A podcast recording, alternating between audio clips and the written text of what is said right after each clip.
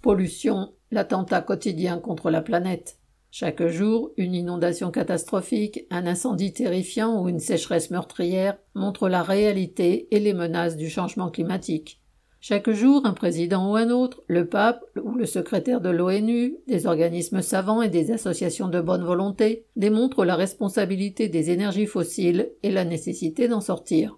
Pourtant, comme le dit Patrick Pouyanné, le P D G de TotalEnergies, dans la vie réelle, tout continue. Ainsi, son groupe a annoncé le quatorze septembre la découverte et la mise en exploitation prochaine d'un champ pétrolier au large du Suriname, pays situé au bord de la forêt amazonienne. Le pétrole exploité à cent cinquante kilomètres des côtes par cent à mille mètres de fond sera raffiné sur place dans une usine flottante capable de produire deux cent mille barils par jour. Total et le gouvernement du Suriname, complètement acquis à sa cause, remettent une manne aux six cent mille habitants de cette ancienne colonie hollandaise.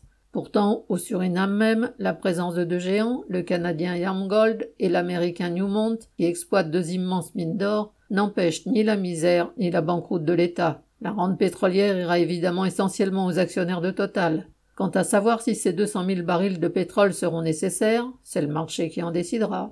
À l'autre bout du monde, le même jour, une autre firme pétrolière, russe celle-là, annonçait fièrement avoir fait passer pour la première fois un pétrolier par la route du Nord. cent cinquante-six mille tonnes de pétrole ont donc voyagé de Murmansk, tout au nord de l'Europe, à Ningbo, en mer de Chine orientale, en passant par les glaces. Le réchauffement climatique fait fondre la banquise de l'Arctique, permettant ainsi aux pétroliers de passer et de contribuer encore plus au réchauffement. Si l'intérêt économique et stratégique des deux puissances, Russie et Chine, est évident, le risque d'accident et de catastrophe écologique ne l'est pas moins, mais que leur importe.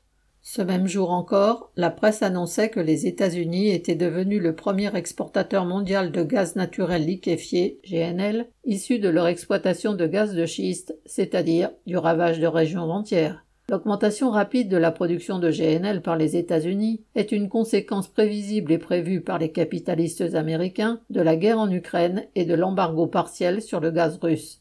Laissé aux mains des grands groupes industriels et des États qui les soutiennent, la planète vit une catastrophe dont les discours hypocrites des dirigeants ne cachent même pas l'évidence.